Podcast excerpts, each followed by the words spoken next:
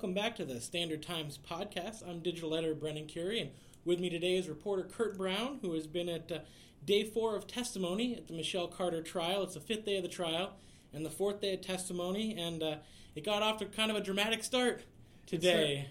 Yes, Brendan, it certainly did. It started right at 9 o'clock, promptly at 9, and we got right into it. Uh, Joe Cataldo, the defense attorney for Michelle Carter, got up and asked for a directed verdict of not guilty.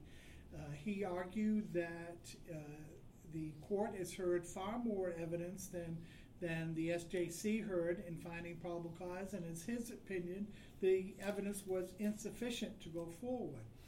Uh, he argued the point about causation.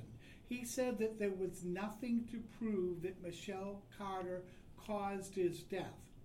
Um, so they he, were trying to get the trial to end right then and there.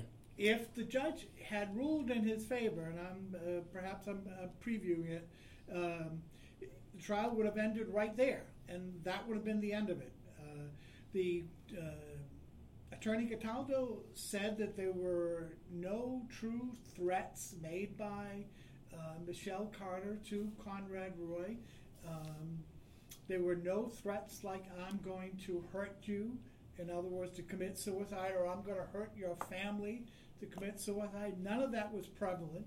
Uh, uh, Conrad Roy had his own frailties.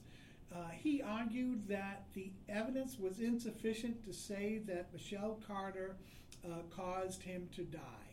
Uh, now, the prosecution they pointed to a specific point in uh, the the night or the day that Conrad Roy killed himself as that point as being causation. They did. They came back very strong. Uh, Katie Rayburn, the prosecutor in this, uh, she said, yes, there is causation. The causation is when uh, Conrad Roy is out of the truck and he is having doubts, and she tells him, Get back in the car, get back in the truck. Uh, Ms. Rayburn says that that was the moment of causation, and it uh, and she had influence over him, and so he got back in the uh, in the truck.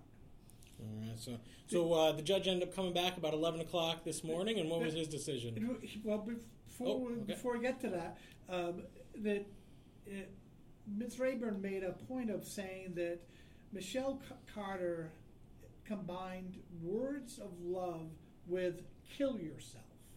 Uh, it's a it's a quote that resonated with the entire press corps.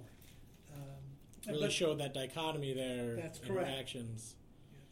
So the judge comes back about eleven o'clock in the morning, and promptly at eleven. Yep. Uh, and he gets back on the bench. No comment whatsoever. Uh, he said he'd be back at eleven. He said if he needed more time, he'd uh, come back and say it. And he gets on the bench and says, um, "I'm denying defense's uh, motion." Uh, it, uh, additional security, additional court officers came into the courtroom unaware what the judge's decision would be in the event that there was an uproar to mm-hmm. keep order. Uh, then so that means that the the trial now continues. The trial now continues, and now it's uh, the defense gets to present their case. Yep, and um, Stephen Verino, uh, who's a forensic es- expert for he testified for the um, for the, the defense. He's examined um, three of Conrad Roy's computers, his phone. He also examined uh, Michelle Carter's phone. Um, on 7 uh, 4 of 14, he found that Conrad Roy had looked up, had done a search on ways to kill yourself. On 628 14, he had looked up, he had searched suicide by cop all points that the defense is trying to say that um, the, Mr. Roy had uh, had his own issues. He had committed, tried to commit suicide once before. He had his own intention separate of what Michelle Carter was That's telling correct. him to do. And and the defense is saying that uh, um, this is a suicide. This is not a homicide. Now, it's interesting with the forensics. We often think of forensics as blood or fibers or something like this. In this case, the forensics is technology. That's it's right. it's emails, it's text messages, Facebook messages, mm-hmm. it's uh, more more technology than actual physical evidence. It's text messages, it's um, IM chats, it's video messages, it's um, Skype records, uh, it's all of that.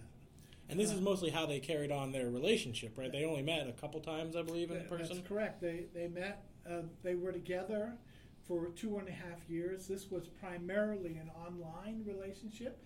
They met in person only two or three times, uh, and I would say more than ninety percent of their relationship was spent uh, in, with texts back and forth.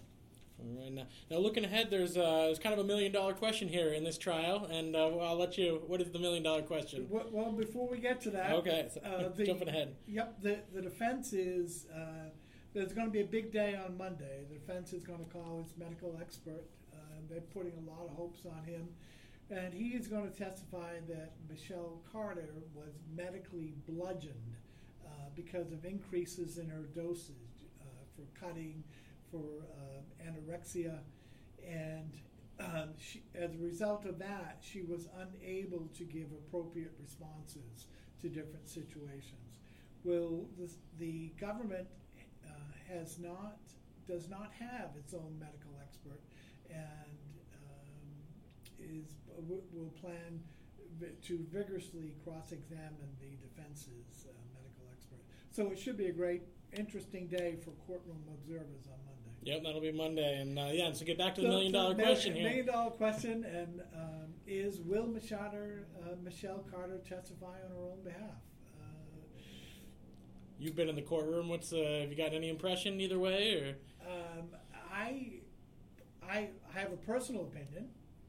is there anything uh, anyone's mentioned to you? Sources? Anything? Uh, you know? No, nobody has mentioned it, but All this is uh, among the um, 30 or so uh, uh, press people there. That this is a question that everybody is asking. Everyone is asking now: is, Will Michelle, uh, Michelle Carter testify? We'll find that out either Monday afternoon or more likely uh, Tuesday morning. Is there something that you think will determine whether or not she testifies or not? Or you think that's already been decided, or it might be dependent on the testimony on Monday, or It, it'll be part of the defense strategy. Um, now, I, this is my own opinion that the, the defense haven't haven't gone for a jury waive trial instead of a trial before a jury. That what that tells you is that they are playing it safe, uh, and if they follow through on that, uh, then I would say Michelle Carter will not testify. Again, that is my opinion. The other thing is that uh, Defense Attorney Joe Cataldo has made a point that a strategy is fluid, Mhm. that it changes from day to day, and it changes based on what the te- what the previous testimony is. So, he, who knows? He may feel it's appropriate for her to testify. well, we'll find out on uh, Monday or Tuesday. We will. All right. Well, and uh, we'll probably be back on Monday uh, talking about uh, day uh, six of the trial, day five of testimony. Thanks for sitting down with me, Curt. Thank you, Brandon. And uh, thanks to all of our uh, viewers and listeners out there. yes, thank you very much. Oh, that was good.